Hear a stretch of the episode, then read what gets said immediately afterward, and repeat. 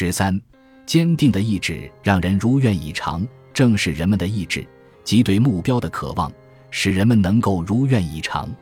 虔诚的信徒总是这样说：无论你想要什么，你都能得到，因为这就是我们意志的力量。上帝与我们同在。无论我们想成为什么样的人，只要认真去做，最终我们会如愿以偿。如果一个人没有成为一个谦虚谨慎、耐心细致或自由自在的人的强烈愿望，那么他将无法实现自己的意愿。有一天，一个木匠异常细心地给一个官员修理椅子。当有人问他原因时，木匠说：“我希望这把椅子经久耐用，直到我可以坐在上面的那天。”说来奇怪，木匠后来果真成了一名官员，坐上了这把椅子。不管逻辑学家从理论上得出什么结论，对于意志自由问题，每个人都会感觉到，每个人都可以自由无数的在善与恶之间进行选择。意志不是一根判断水流方向的稻草，而是一位游泳好手，他能够劈波斩浪，勇立潮头，并在很大程度上自己掌舵。我们的意志不受任何控制，在行动中，我们能感觉到，也能清楚地认识到，我们的意志不被控制。否则，我们所有的良好愿望都会化为泡影。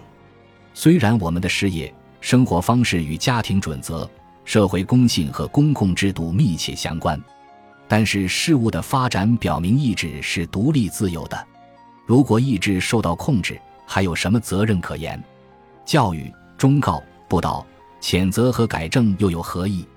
如果人们不把法律当作普遍信念，不把它作为自己做出的决定来共同遵守，那么法律又有何用呢？在我们的一生中，我们的良心表明我们的意志是自由的，它是完全属于我们自己的唯一的东西，也完全在于我们自己的选择，不管我们是否赋予它正确的导向。习惯和诱惑不是我们的主人，相反，我们才是他们的主人。有一次，莱蒙内斯劝诫一个青年说。现在已经到了你自己该拿主意的时候了，否则将来有一天你会深陷于自觉的坟墓之中，痛苦哀嚎，因为那时你无力推开自己的木门。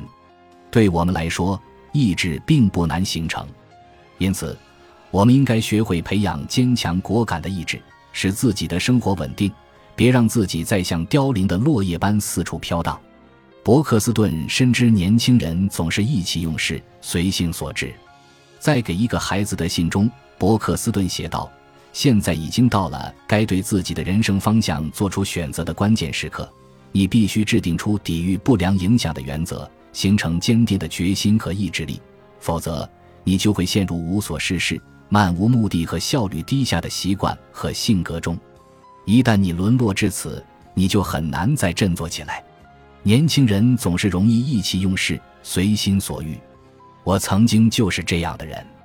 我生活中的大多数乐趣和成功就来源于我在你这么小年纪时所做的转变。如果你现在郑重其事地做出决定，要成为一个勤勉用功的人，那么在你的整个人生中，你就会感到欣慰和愉快，因为你做出了正确的决定，而且坚定不移地付诸行动。